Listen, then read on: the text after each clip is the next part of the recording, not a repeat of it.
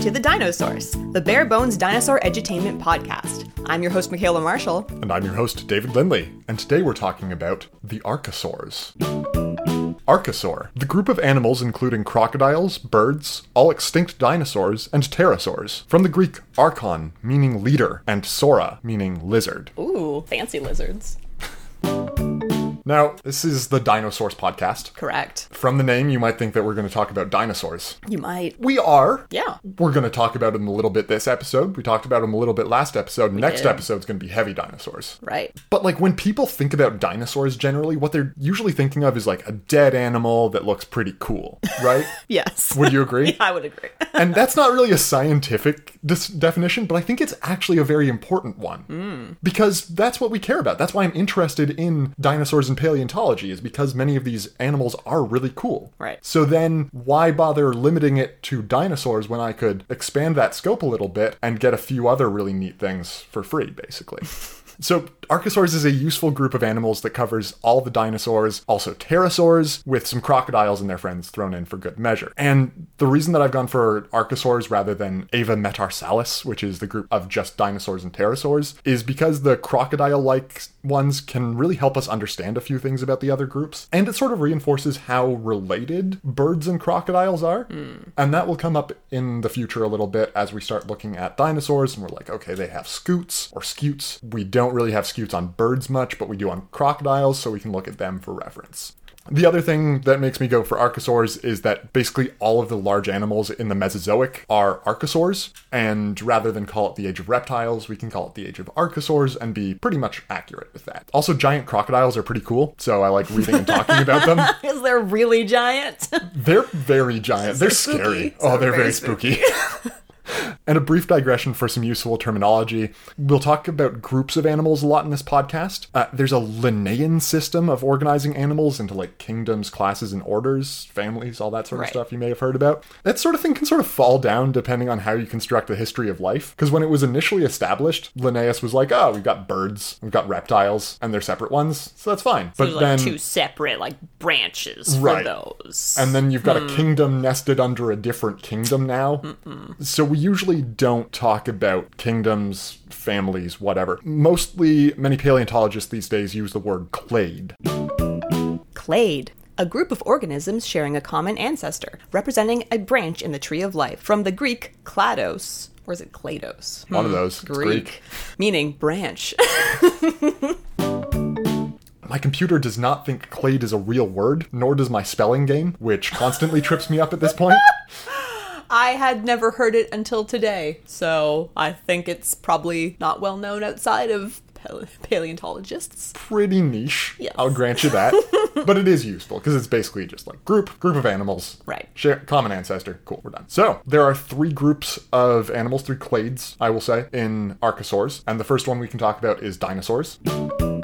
Dinosaur, the clade defined by the most recent common ancestor of Triceratops and modern birds. From the Greek dinos, which means terrible or fearfully great, and sora, meaning lizard. I think it's neat that it's Triceratops and uh, another thing. Hmm, yeah. Yeah, it really shows how distant Triceratops is from modern birds. Yeah. It's basically the most distant thing that we could find while still being a dinosaur. Yeah. It's sort of tough to talk about features that are common to all dinosaurs because they're as different as Triceratops and modern birds, Right. which are pretty different things. They're pretty different things. But there are a few things that we can talk about because they started out bipedally, as we saw last episode with Eoraptor. Biped, a creature that walks on two feet. Compare with quadruped, a creature that walks on four feet. From the Greek bi for two, as in bicycle, and ped for foot, as in the pedals on a bicycle. They hold their spines parallel to the ground for the most part. And that's an important thing because you often see in paleo art these kangaroo posed tyrannosaurs and other Always animals. very kangaroo-y. And yeah. they're dragging their tails on the ground, and we know now that that's just not the case. It is for some few dinosaurs, they'll stand up a little bit more. Like Therizinosaurus is one that's going to stand up quite a bit, and various brachiosaurs will stand up a little bit on even on four legs. But generally, when we're talking about dinosaur, spine parallel to the ground, tail is held off the ground, and is there to balance the creature. Right. Because they walk on two feet. So you need something to balance that out. It's pretty hard to walk on two feet, it turns out. Yeah. Yeah. We're good at it. We're great at it. We actually walk on two feet a lot differently from dinosaurs, which is going to be in a future episode. Oh. Because we've got like way different muscles and we lack a tail. Also, our spines are not parallel to the ground. All things I'm learning about humans. right? Dinosaurs had feathers, a lot of them. Not all of them. And there's been some rather wild swings in paleontology and paleo art. Because initially it was like, no dinosaurs have feathers, they're all just these giant lizards. And then we were like, Archaeopteryx has feathers, but that was probably a transitionary thing that wasn't either a bird or a dinosaur. And then we were like, oh, a lot of dinosaurs had feathers. Let's put feathers on every dinosaur. And no. A useful upper limit is like two and a half tons. If a creature is bigger than that, more heavier or heavier than that, they almost certainly didn't have feathers. Hmm. It's useful for thermoregulation, and big animals mostly care about getting rid of heat, not like keeping, Keeping the heat, heat, in. right. Yeah. So they are likely to lose their feathers as they get bigger. And there's a whole the Triceratops side of the family tree is less likely to have feathers, but they also Oh. have they've got like proto feathers sometimes, and we'll get some interesting examples of those. I just pictured a big feathery triceratops and I hate it. I've got a great picture of them.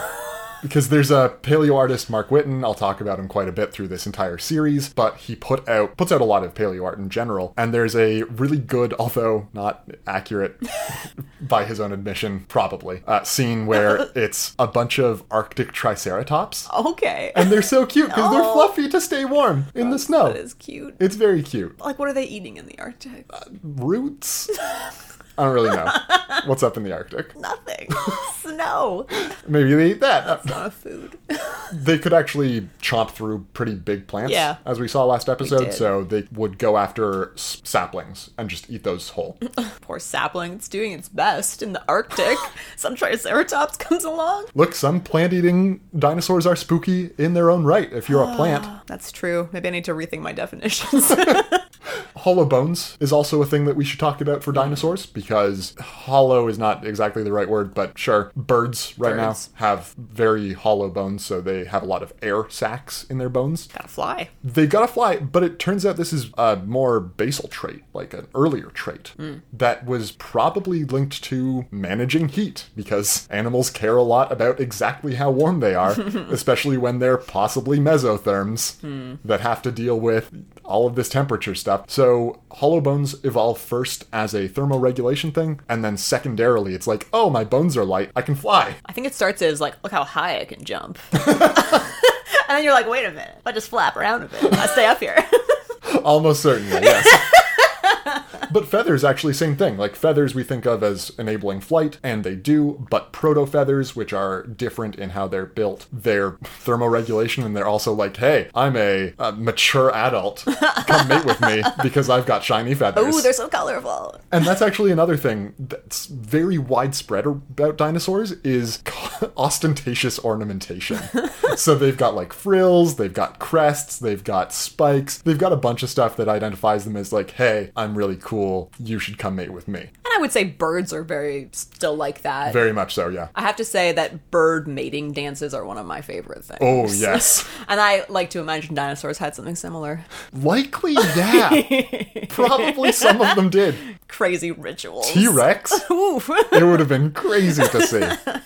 All right, so that's dinosaurs for now. Any questions there? No. We so we sort of know dinosaurs, right? yeah, I know dinosaurs. I've been on one episode of this podcast, so Next up is pterosaurs. Pterosaur, a clade defined by a single anatomical feature, an extended fourth finger that supports a wing membrane. From the Greek pteron, meaning wing, as in helicopter, etymology of which is helico for helix, so circular, Right. and pter, Pter? for wing, oh no, because it's a spinning wing, Pater. I don't like it. and sora, meaning lizard. Now, most people will call these pterodactyls, and this episode is going to be heavy with the, well, actually. Oh, good. I'm that's kind of what I want to do archosaurs rather than just dinosaurs because pterosaurs are useful. They are pretty closely related to dinosaurs in the Mm. grand scheme of things. And they're cool. They're these really weird creatures that fly but do not look like they should be able to fly because most of them, you looked up Quetzalcoatlus. I Sure did. It's, It's Mm-hmm. a got big a guy. long head, neck. long neck. Jeez. And you're like, what's this guy doing flying? Right? Doesn't it just like fall forward onto its beak? Isn't that a thing that happens? Just immediately, and it's very embarrassing. But then, like, everyone pretends they didn't see it happen. Now, you may think that pterosaurs have normal wings. Ho ho! How wrong you are. Hmm. I would be very wrong. So we know sort of what bird wings look like, although we mostly see them with feathers, Hmm. but they're mostly like stubby little things with weird hands Oh, that are mostly just points. Right. And they come out the side of the bird. Bat wings we know a little bit more about because they're not so like just generally. I mean, we the public. Right, They're not so covered up. Yeah. Batman.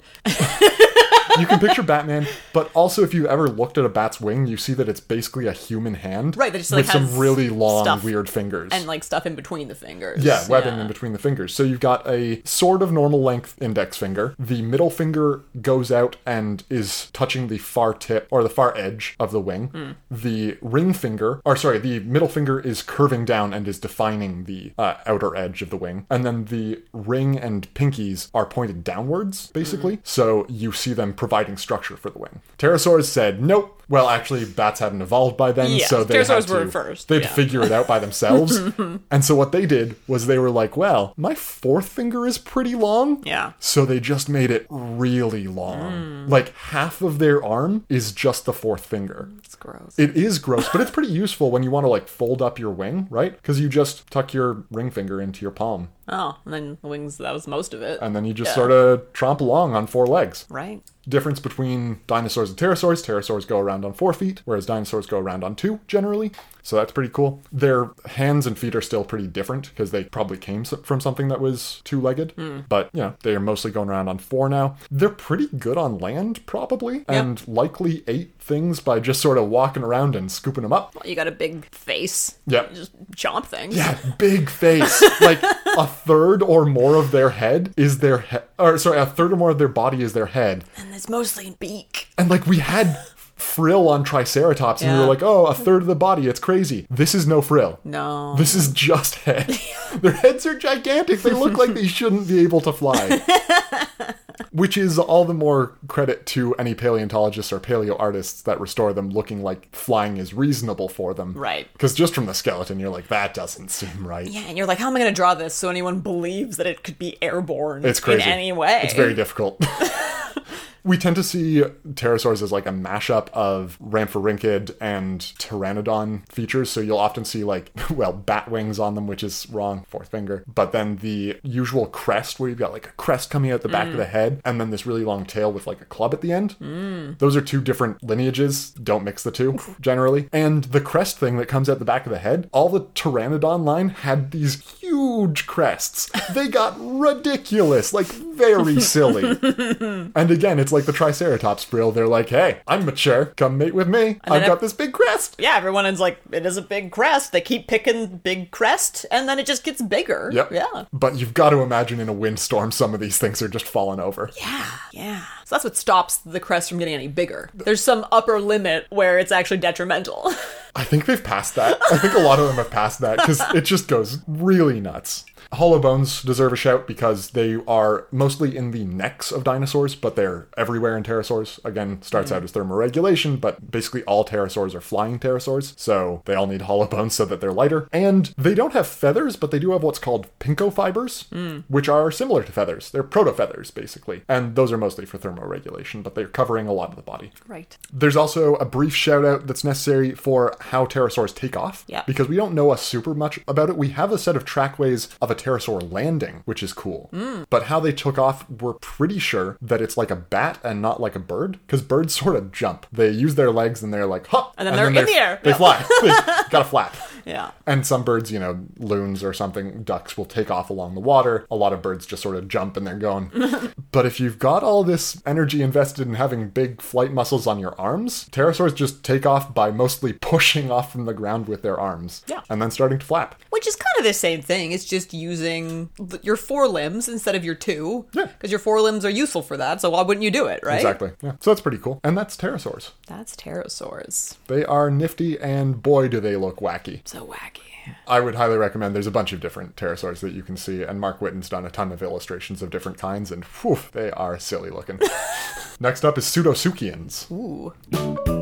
Pseudosuchian, the clade consisting of all archosaurs more closely related to modern crocodiles than birds. From the Greek pseudes, meaning false, and sukos, meaning crocodile, giving the name false crocodile. This despite the fact that modern crocodiles are, in fact, pseudosuchians. Brief side note the IAN suffix at the end of pseudosuchian is a Latin word form, more evidence that paleontology and etymology rarely overlap.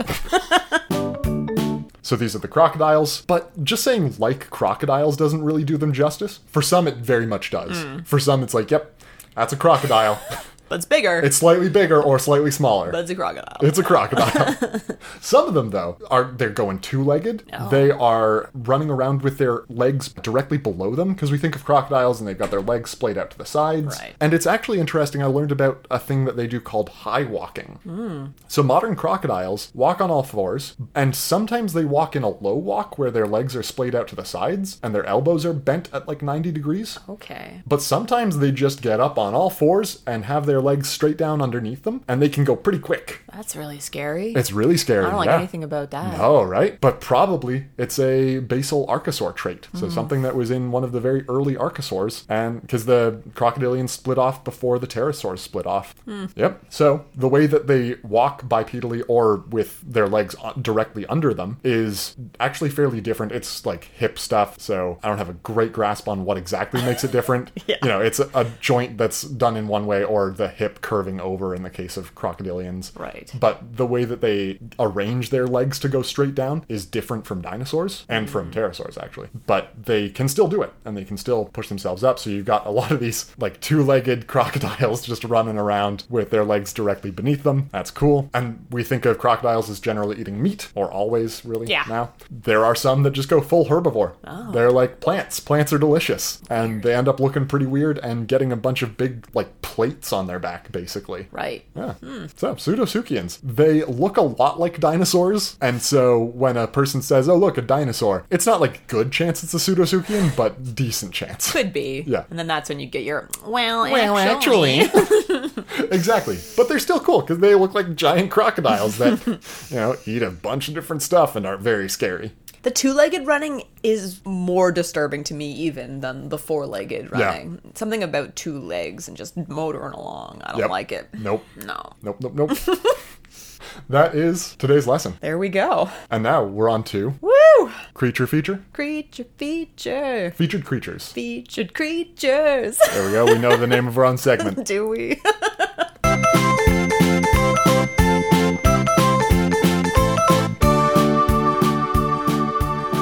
Michaela, you prepared a little something. I have. Why don't you tell us about that? I'm going to tell you about Quetzalcoatlus northropi. Quetzalcoatlus northropi, an extinct giant pterosaur, one of the largest flying creatures ever. The genus name is from Quetzalcoatl, an Aztec god. The species name is fun. It's named after the Northrop Corporation, which made an airplane that doesn't have a tail, which sort of resembles a flying Quetzalcoatlus. It's just so bizarre. It's so bizarre! Just like the two things they're mixing together! He's pretty cool. Yes. Pterosaur. Pterosaur. Pterosaur. So, in my initial looking up this dinosaur, I had never heard of Quetzalcoatlus before, so that was fun for me. Because I mean, Triceratops, obviously. Mm-hmm. Yeah. everyone knows what a Triceratops is. So, some of the articles that were written about this this pterosaur had these very, I mean, they're clickbait titles, and like I get that, Hmm. but it really gave me a very different initial idea about what this pterosaur was all about. So, one of them, I'm gonna just read you the titles because they were. It was a lot. The 16 foot tall reptilian stork that delivered death instead of babies. so that was one. And then there was another was the evil pin-headed toothy nightmare monster that wants to eat your soul. It doesn't have teeth. Right. And so here's here's the thing. So that second one, the whole point of that article was that there used to be a lot of misinformation about Quetzalcoatlus because there was this illustration Oh. that was, uh, I think it was from the maybe 70s. Basically, there was this illustration by Richard Orr that was that depicted Quetzalcoatlus as this like satanic creature with like leathery skin. The illustration is actually pretty interesting. It's very orange and red, Mm. and it's a group of Quetzalcoatlus ripping into Oh, yeah. This yeah carcass carcass something? essentially and yeah i mean they have teeth in that one so all of it is very wrong Yeah. and but it's that kind of thing it's like a pale, it becomes this paleo art meme Yeah. where everyone sees this and they're like that's what that is and for quite a while there it was responsible or people think it was responsible for spreading misinformation about this pterosaur Seems likely. right so I, I went into this and i'm just like this is this guy's spooky Yeah. you know he's scary and then i quickly learned that was not the case He's sort of spooky. He's spooky, but for different reasons, Yes. I suppose. Right, so as you already sort of mentioned, you know, it's this giant giraffe sized. Again, stork is kind of a good thing to think of Yeah. from the face perspective. Absolutely it is. But yeah, if you put a stork on a giraffe, Yeah. it's pretty much that. And then made the head huge. and made the head really big really big. and kind of fuzzy because Yeah. it's got those pycnofibers. pinko fibers. Right. And then, yeah, I mean, it is sort of giraffe even in the sense that it's walking around kind of on four limbs all the time Yep. on its wings. But instead of having an old giraffe face, it's just this long stork face. yeah. So spooky, but not satanic levels of spooky, I guess. Yes. Yeah, and so we talked a little bit there about where the name comes from. And just this mixing of this Aztec god of wind and wisdom. Yep. That's with, yeah. A guy who makes planes. A guy who makes planes is such a strange thing to do. Isn't it though? So strange. Yeah. Right, yeah. So, anyways, these things were very big, uh, Mm-hmm. like 10 feet, 20 feet tall, and wingspans of 36 feet. That's a that's a big flying animal. Big fella. Big fella. And of course, you're going to weigh a lot at that point. 500 Although- pounds? 500 250 pounds. kilograms. Yeah, yeah. I mean, there were, there, there seemed to be, from what I could tell, anyways, a lot of back and forth people saying, There's a lot of back and forth about how much it they weigh this much. No, they weigh this much. They couldn't fly if they weighed that much. Yep. That kind of thing. Very much so. Yeah, so that's always fun. First discovered in 1971 by Douglas A. Lawson in Yep. Texas. Mm-hmm. Found a just a part of a wing, I think, fossil. I thought it was a femur, but yeah. Oh, maybe it was a femur. Uh, and then they found some more f- fossil fragments a couple years later. Mm-hmm. Him and his, um, I guess, the professor that he was working under because he was a graduate student. Yep. And then they were the ones that came up with this name Yeah. as well, which It's a wacky name. Good for them. We Great. still don't fully know what the back of the head looks like. We usually reconstruct it with a crest, but a fairly small crest for Mm. Right. for pterosaurs because they got wacky. this one was less wacky because it's so big, I Yeah. guess. But yeah, still crest. Yeah. And I mean, as you said, it doesn't seem like it should be able to fly, but people are pretty sure that it can, Like I saw estimates of up to 170 kilometers per hour which from is one crazy of the papers. for like seven to ten days. yeah. And then we're traveling 15,000 kilometers without stopping, I think. So we're not sure how many of the large pterosaurs that we found Mm-hmm. are just Quetzalcoatlus because it could go literally Everywhere. anywhere on the planet Yeah. pretty quickly. Yeah. That's so fast. It's so fast. like I said, it's so big and it's so powerful that, yeah, it can fly really fast. really fast and really far. Crazy. I'll just note that it's a type of pterosaur called an azhdarchid. Azhdarchid. A group of pterosaurs with long legs and very long necks, common in the late Cretaceous. Many of the largest pterosaurs to ever live were azhdarchids. From the Persian azhdar, which is a dragon like mythological creature. so silly. and they are really big. So, yeah. And yes, it was probably the largest land animal, or the largest animal to ever fly. Right, because nothing's competing with that. Like imagine a giraffe flying. It's crazy. Doesn't seem like it should. Oh, it really doesn't. Yeah, so and as as we were saying before as well, probably eating things on the ground, just just poking his head down, Yep. picking things up, and something like something that can fly. You would sometimes think maybe it's going to be like a skimming feeder, and but like that doesn't make sense when you look at the mechanics of its head and its neck being able to do that. So it's interesting that you bring up skim feeding because this is one of the things that really got me back into being interested in dinosaurs and archosaurs. Hmm. And that was an article that Mark Witton wrote about whether or not giant pterosaurs or pterosaurs in general would skim feed. Right. And this is the practice of flying along the water and dipping your head in, grabbing a fish and continuing along your merry way. Basically, nothing does this, and the fact that we can picture it so well is really weird. It is weird. Because think about just like you're flying along, let's say a hundred kilometers an hour. So fast. You know? and you just you open your beak a little bit and you just dip it into the water. That sounds terrible. It sounds like you're gonna lose a beak. Yeah. Which is yeah, what would have happened? Which is why they're this? definitely not doing this. Basically, nothing is doing this. There's one or two types of birds that skim feed, and they are so very specialized to be able to not yeah. literally break their faces. And so, I mean, was the conclusion there that it is sort of another meme where some one person gets this idea that Yeah. maybe this is what they did, and, now then that just just, becomes hmm. Yeah. yeah, and, and because many of the things that I was reading are like, we used to think that there, there was skim feeding going on here, but now we're pretty sure there's not. It's insane. How Why did it? you ever think it? It's going so fast. so fast. Yeah, that's Quetzalcoatlus. Yeah, I have I have my um in popular culture Ooh, section. nice. So there are a lot of episodes of different dinosaur shows, documentaries that feature Quetzalcoatlus. They're mostly pretty wrong what they say Mm-hmm. because they they're from you know a little bit ago before people had made some different conclusions, different ideas, and so This is kind of cool to me that we're living in an age where discoveries like this are being made in the last 20 years. even. Like dinosaur research is going pretty far pretty recently. Mm-hmm. Yeah. Sorry, continue. Um, there are video games that have, Oh, I mean, nice. dinosaur Yeah. video games. So Jurassic Park games on the Ark video game. Mm-hmm. There's also The Land Before Time 7. The Stone of Cold Fire, which briefly features Quetzalcoatlus, who shows up at the end of the movie to save the main characters from, and I didn't make this up, an erupting volcano. Wait, it, they took Lord of the Rings and they did it in a land before time? Correct. They're the Eagles. Yeah. It's so ridiculous. now, when did this movie come out? That's a good question. Maybe Lord of the Rings stole it. No, the plot point was in the books. yeah, yeah, yeah. Well, actually, the plot point existed in the books many years before Land Before Time was even conceptualized. That's good. Ooh, this one is from the year 2000. It's fun. I don't actually know how many Land Before Time movies there are, but there are so many that I suspect that there will be many of the dinosaurs and pterosaurs we discuss in these movies. If only briefly. If only briefly. That is wacky as heck. Michaela, what sort of voice do you think Quetzalcoatlus had? Well, so at first, when I was, uh, you know, taken into this idea that it was like this demonic, giant, long-faced, chompy guy, I was really gonna go in sort of like a like a very scary direction. I'm Quetzalcoatlus, but but that's wrong. So Yeah. I definitely don't want to do that. And uh, it's tough because it's so big, but I still feel like it's so silly. It's, yeah, very silly looking. and it's just got this stork face, and stork seems silly to me. So then I want to do this face, this voice. Hello, I'm Quetzalcoatlus. Oh, is there a there's there a vertebrate on the ground? Guess I'm gonna eat it.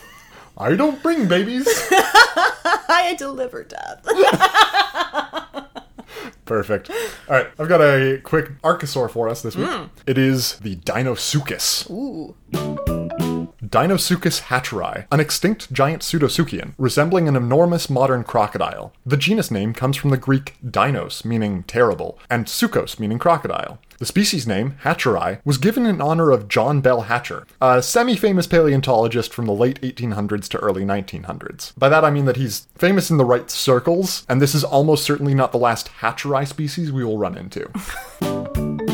So this is a late Cretaceous, so pretty has a, it's had a long time to get big crocodile. Doing research for this episode made me really scared of modern crocodiles They're scary. because I saw a picture of Deinosuchus hatcheri or riograndensis. There's very little information on exactly what it should be called. Anyway, found a picture of this in a Mark Witton book. Uh, yeah, broken record over here. but it's terrifying. In fact, I'm going to show it to you right now. Okay, good. Oh no. Oh, it's very big. It's so Oh, big. it's so big. It's so big, and it, it looks like Godzilla. It does, This yes. picture makes it look like Godzilla. It's in a river. Its tail and head can be seen, and they are improbably far apart. They're so far apart. and they're just so large. So, as much as I said, like, oh, pseudosuchians are so cool, they're not just giant crocodiles, this is a giant crocodile. very large This is crocodile. A 10 meter crocodile, which is the size of an American school bus. Nope. Nope. the skull is about a meter and a half long, and as a person that's about two meters tall, Right. I don't like those odds. Am I a meter and a half, do you think? You're over it. A meter and a half is a pretty short for a, an adult human. Okay. But still, Still. Almost a me skull. Nope. No. No. So this thing's terrifying. May have eaten dinosaurs. Hmm. Mostly ate sea turtles. Oh. And we've actually got a bunch of sea turtle shells that bear bite marks that have then healed. So it wasn't it was good at eating sea turtles, but some of them escaped. Of all the things to try to bite, I don't know that I would pick turtle. That is because you have jaws that are very poorly adapted for Turtle crushing. biting. I guess crushing. Deinosuchus has great crushing jaws. The force out of these things is bonkers. Although, actually, as you get bigger, you sort of get less proportional bite strength. Right. Because there have actually been some studies done about, like, what is the bite strength of this thing? Could it death roll with a dinosaur? Could it just, like, latch onto it and roll its body, injuring said dinosaur quite a bit? Probably no, hmm. which is sea turtles, you know. But yeah, I was looking into this. I found 10 meter, up to 12 meter length estimates for Deinosuchus. Huge thing. And turns out modern crocodiles can get up to about six and a half meters. Which is still much larger than I'm comfortable with. That's too many. It's too many meters. Is that three of you? It's three of me. That's too many meters. Where are these crocodiles? Hopefully far away from Canada. I think probably, but probably still closer than I'd like. A mere plane ride away. We're just waiting for the day when a crocodile learns how to hop on a plane and come into Canada. And they take over the world, I think. over Yeah. the world. I've got one story about Deinosuchus which I really like, and it's pretty often repeated, but it's from the paper in which this was initially described. It's found by a guy named John Bell Hatcher in 1903, but it's described six years later by a guy named Holland. So this is actually after Hatcher has died, and part of the reason it's named after Hatcher is to honor him. Okay. Because he had passed away from typhoid fever Oh dear. early 1900s. you know. Right, That's how they do. yeah. Yeah. So Hatcher discovers this thing. He's like, hey, I've got some scales, basically, and some bone fragments. I'm going to take these home with me. I'm going to let other people check out this formation, see what else they can find. They find a bunch more bones. They're like, awesome, these are cool. Here's some skull fragments. They send those off to Hatcher. Hatcher takes one look at them, and this is a direct quote. Uh, upon figuring out that the animal was crocodile like, Hatcher, quote, immediately lost interest in the material. and that is a quote from the paper in 1909. Wow. Like, he found out it wasn't a dinosaur and he was like, dumb. Because they were looking for dinosaurs and they didn't really appreciate that this was a Cretaceous pseudosuchian, which has other implications. Right. But also, it's just less cool than dinosaurs. yeah, you're like, I already know about things like this. I don't need to know more. I just I love it so much because it's so so very modern and mimetic. In mm-hmm. yeah, not a dinosaur means that it's not cool. Right? He probably just like chucked it in the garbage at that point. So the voice is watery. oh yeah. And it's trying to latch onto a sea turtle that is trying to Oh, get away. good, I love it. Right? So, uh, do I get water in my mouth to do this? I, I mean, you try both ways. I think. Whoa. Don't do that. Don't do. Whoa, whoa, come back here. Whoa, come back here, sea turtle. Whoa, dinosaur. And the sea turtle's just like, I'll get away from you. Basically. Are sea turtles still slow? I guess they're probably pretty fast if they're when they're in the sea. I'm just picturing Crush from Finding Nemo. He's pretty fast. Yeah, he's fast. Well, I mean, he's in like a stream thing though. East Australian current. Current. That's more the right EAC. word. Yeah. Anyway, that's all we have for this episode. Primarily about sea turtles. Apparently. Next episode, we will be talking about dinosaurs and specifically their hips, because that's how we classify dinosaurs By their hips. by their hips. Hmm. Also, next episode is going to be me being very mad at naming. Because if you thought I was mad about the fact that they're mixing Greek and Latin, oh boy, they get into some wacky things. Yeah, you could be a lot more mad. I could be a lot more mad about this, But, and like, I will fun be mad. Fun mad. Fun mad. Until next time, our listeners can always reach out. We've got the email dinosourcepodcast at gmail.com, and we're also at Dinosource Podcast on Twitter. Ooh, look at us go. Look at us go. Oh. This is my first foray into Twitter, and I basically just went to all the paleontologists I know about and followed them. And now my feed is great, although the advertising model does not know what to do with me. Oh. It's like, do you want beauty supplies? And I'm like, no, I want dinosaurs. it's like, you want a VPN? I'm like, no, I want dinosaurs. It's like I don't have dinosaurs to offer you. Yeah, it doesn't have many dinosaur No. things. Hmm. Is it gonna just determine that you're old, do you think? I don't know. That's not necessarily. I don't know. I'm as confused as the. Twitter algorithm. Yeah. Until next time, Osteo Vista.